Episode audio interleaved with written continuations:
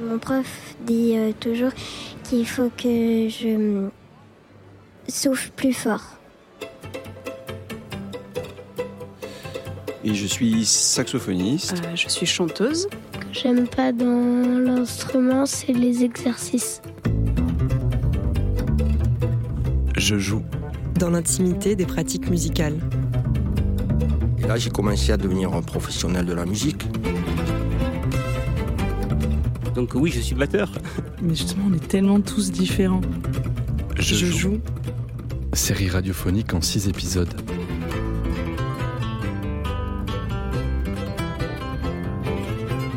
Épisode 3. Environnement.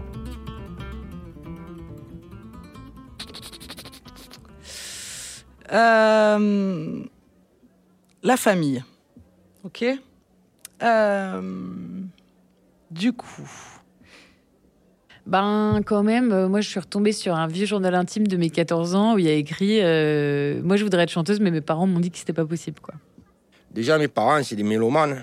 C'est bon, c'est le monde ouvrier, mais euh, voilà, le monde ouvrier un peu éclairé, un peu conscient.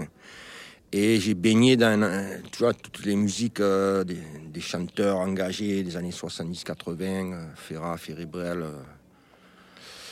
euh, la musique classique beaucoup, euh, Django Reinhardt. C'était euh, donc je me dis, j'ai quand même baigné, même si eux n'étaient pas musiciens, pas du tout.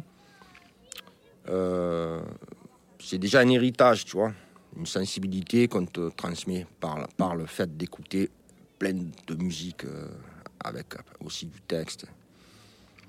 Après, quand tu décides d'être musicien, ouais, il y a des petits. C'est clair que c'est pas ce que tu prévoyais pour ton enfant, quoi. Je veux dire. euh, Alors, t'imagines, moi je suis fils d'immigrés algériens, de la première génération, alors que je suis supposé être de la deuxième génération, parce que je suis le dernier d'une grande famille. Donc euh, la musique c'était la fête, la musique c'était tout ça, mais c'était pas un métier. Très tard, ma mère elle a compris que, c'était un métier. C'est quand j'ai fait une émission de télé chez Drucker que je lui ai filé mon cachet. Elle a dit T'as chanté une minute, t'as rapporté tout ça. Elle dit Ah ouais, dit, elle m'a dit C'est ça ton métier J'ai dit, dit oui. Et, euh, et là, peut-être qu'elle a capté qu'en fait, c'était un métier. euh, il y a eu beaucoup de musique à la maison. Mon papa, il écoute beaucoup de musique classique. Euh, ma mère adore la musique et tout. Mais, mais, mais, ce n'est pas un travail. Donc, j'ai fait ce qu'il fallait. J'ai essayé de ressembler au reste de ma famille et j'ai fait des études. Et euh, contrairement à mes chers frères et sœurs qui ont du coup développé des carrières un peu plus rationnelles que la mienne, euh, ben, moi j'ai fait des études et puis après j'ai essayé de travailler en production de spectacles, tu vois, pour être pas trop loin de la scène mais de derrière le rideau. Et en fait, à un moment, j'en pouvais plus d'être derrière un ordinateur et, et du coup, j'ai eu deux tendinites à mes deux mains en même temps. Donc, je pouvais plus, j'a- j'arrivais au boulot et, et je pouvais plus poser mes mains sur l'ordi.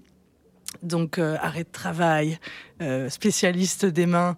euh, Qu'est-ce qui se passe? Alors tout le monde me disait non mais là il va falloir arrêter tout quoi. Vous faites quoi dans la vie? Moi je, bah, travaille. Non mais ça ça va. Mais vous faites quoi d'autre? Alors bah, je pas le ménage. Et puis je joue de l'accordéon pour le plaisir. Ah non mais alors là faut tout arrêter là. Euh, ménage, accordéon, tous les trucs comme ça là ça fait bouger vos poignets. Il faut tout arrêter. Encore plus dépressive.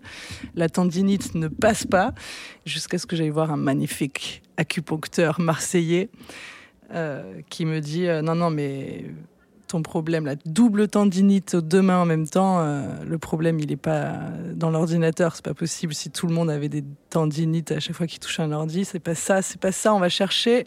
Non, mais en fait, il y a un problème dans ta tête. En fait, t'es pas heureuse là, de faire ça. euh, euh, Qu'est-ce que tu aimerais faire? Et là, je dis, bah, en fait, j'aimerais bien être musicienne, mais j'ose pas trop. Et là, il m'a dit, bah, profites-en. Ton corps, il est en train de t'envoyer un méga signal. Tu te, tu démissionnes et, et tu te lances.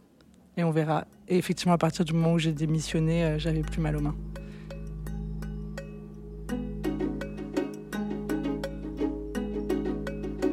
Je, joue.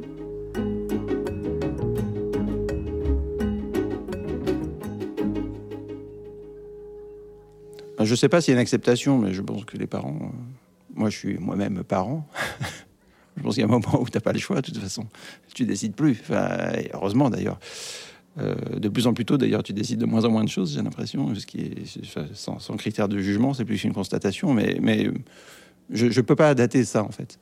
je ne peux pas répondre à cette question. Pour moi, elle n'a pas vraiment lieu d'être. Que je sais, mais, parce que si tu veux, c'est des ressorts qui sont pas. Tu peux pas contrer ça. Bah, mon père, il est ingénieur. Il, a construit des barrages. Il a pensé, construit, dessiné des barrages toute sa vie. Et, pour lui, c'est ça qui est utile. Donc, ce que, je fais, c'est pas très utile. Il voit pas l'utilité de ça. Et surtout, en plus, j'ai fait des études comme ça, qui ont coûté cher à la société. Donc, je gâche quelque part le, cet argent public parce qu'il y a un investissement. Et c'est vrai que ça coûte cher, hein, un parcours d'étudiant. Euh, donc, euh, une acceptation, oui, on ne s'est jamais brouillé. En fait, il n'y a pas plus d'acceptation maintenant qu'avant. Il, si je l'interroge aujourd'hui, ce que je ne fais pas, si je l'interrogeais, j'imagine qu'il dirait que c'est toujours, c'est pas très utile quand même. C'était chaud pour eux parce qu'ils venaient de payer les études, tu vois. Moi qui suis maintenant en position de, de le faire pour mes enfants, je réalise ce que j'ai imposé. Surtout euh, que moi, j'étais, ça marchait bien. Mon parcours, il était, tu vois, enfin, j'aurais, j'aurais pu intégrer le monde professionnel. J'avais un chouette CV, quoi. C'est juste à la fin, quand tu arrives et que tout est nickel, et tu fais, oh ben non. Non, il a mis, mon père, il a mis du temps. je l'ai beaucoup déçu. Et comme je l'adorais, c'était pas évident. Mais bon, après, de toute façon, là, c'était le bon choix. Ah bah oui, oui, je n'aurais jamais eu euh, le courage de me lancer là-dedans si j'avais pas eu mon père euh, qui m'avait dit bah là. Euh, en fait, je, je, me suis cherchée après le bac, donc j'ai d'abord fait une formation de tapissier d'ameublement. Je suis partie chez les Compagnons du Devoir et puis sortie de là, je me disais bon quand même ce métier, je suis pas sûre que ça me convienne. Mon père m'a dit bah t'as le chômage un peu là, tu restes à la maison. Puis inscris-toi au conservatoire, tu chantes pas trop mal. Voilà. Donc oui, je pense que vraiment, euh, j'aurais jamais eu le courage si j'avais pas eu cet aval-là. Ma mère, euh, ça lui a jamais trop inspiré confiance que je me lance là-dedans. Et puis voyant que ça fonctionnait, elle euh, m'a soutenue. Mais oui, mon père a plus été moteur là-dessus. Bah après, c'est vrai que j'avais un, groupe qui, qui, tournait pas mal entre 95 et 2010, donc entre moi j'avais entre 18 ans et, la trentaine, et euh, donc il donnait quand même des gros concerts. On a été jusqu'à voilà concert devant 50 000 personnes. Donc ça c'était en Normandie, ma région euh, d'origine. Et donc il y avait une certaine notoriété, euh, voilà. et donc ma mère était fière. donc donc elle se disait oui ça ça va, c'est sérieux quand même et évidemment, aujourd'hui que ça marche et que je fais mon intermittence et tout, ils sont mais à fond, quoi. Ils sont là à tous les concerts, ils sont super fiers. Euh, la France, même Voir ma mère, elle a, elle a cette peur irrationnelle que je devienne Lady Gaga et que, je souffre d'être trop connue, par exemple. Hein, ce qui est ce qui est pas du tout, du tout mon cas, vraiment. Donc c'est trop drôle. Il y a une sorte de renversement, mais je pense qu'ils s'inquiètent, quoi, forcément, comme pour tous les métiers euh, un peu précaires. Je joue série radiophonique en six épisodes avec la participation de Sam Carpiena, Alice Martinez, Katia Etting, Juliette Rillard, Samuel Bobin, François Wong, Fred Pichot, Aurélien Nardini et Jérôme Bernaudon. Co-réalisation Roman Giguagari du détachement international du Muerto Coco et Margot Wartel de Radio Grenouille Euphonia. En collaboration avec le théâtre Joliette, scène conventionnée, expression et écriture contemporaine.